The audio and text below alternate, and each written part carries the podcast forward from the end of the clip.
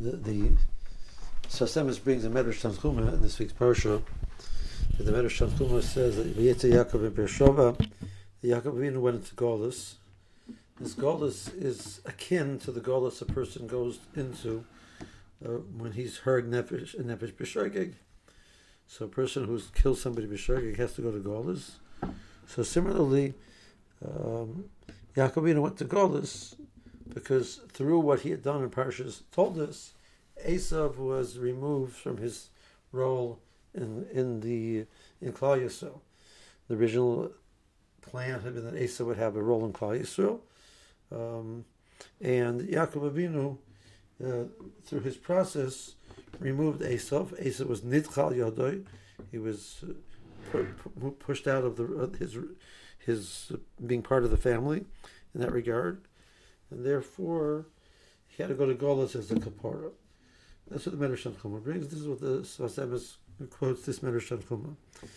So he says, what exactly is, is this this argument that we have on on Yaakov Avinu? What could he have done to maintain Esav in Klal Yisrael? Uh, Esav uh, obviously had tremendous uh, problems of Eris, etc. Yaakov Avinu's first process of buying the Bechor from him was only after Esav had done many Averis and established himself as not being roy to be able to be that person who was going to be involved in Klal Yisrael. So what did he do wrong? Uh, so he says, he continues, he says that we, there's no way we uh, would have the ability to bring Esav back into into the fold. But Yaakov Avinu, through his Kerch of Emes, the Sfas Emes says, it could have brought Esav back. So what did he do wrong? What happened? He says what happened was that he was shafal be'enov. He was small in his own eyes. He was lowly in his own eyes.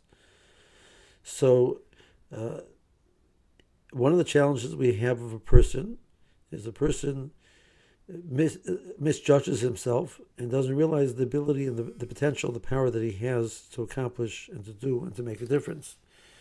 And by doing so, he misses the opportunities that he has to make those differences and do that. Um, the Chofetz Chaim was a tremendous onav.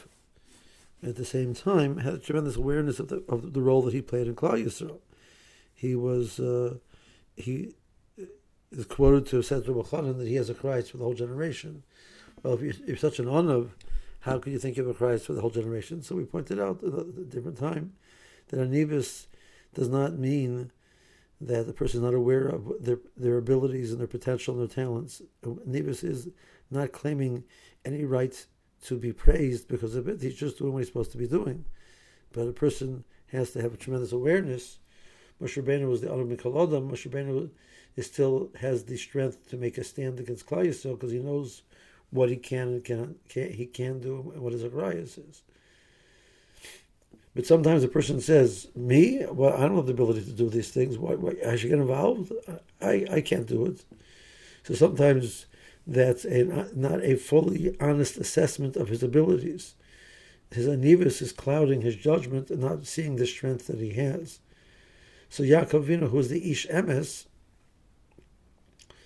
he says he's being the the Medrash is saying that there was an element of a lack of awareness of how much a difference he could have made had he used those talents to bring Esav back. So maybe somebody else would not even be aware of that ability, or would not have had the ability. But Yaakov Avinu, through his Kaich of Emes, has to be totally honest with his abilities. He cannot fool himself in regards to what his abilities are, are or are not. Um, now, I do not know what what the Sfas Emes's source that that was the the the point where where Yaakov Avinu made his mistake. It was because of his misplaced anivus, obviously according to Madrega of Yaakov Avinu. But um, he wrote off Esav too early, so the, this is just a thought for ourselves. There are times that we might write somebody off too early and not be aware of the potential hashpah that we have on the person. We might need a dracha to know when it's when it's appropriate to let go, and say it's it's not going to be healthy for me to get involved, And there's times when we could get involved, when, and we should never underestimate uh, the power and the ability that we have to make a difference. So we have to be careful not to overestimate. We also have to be careful not to underestimate. Have a good Shabbos.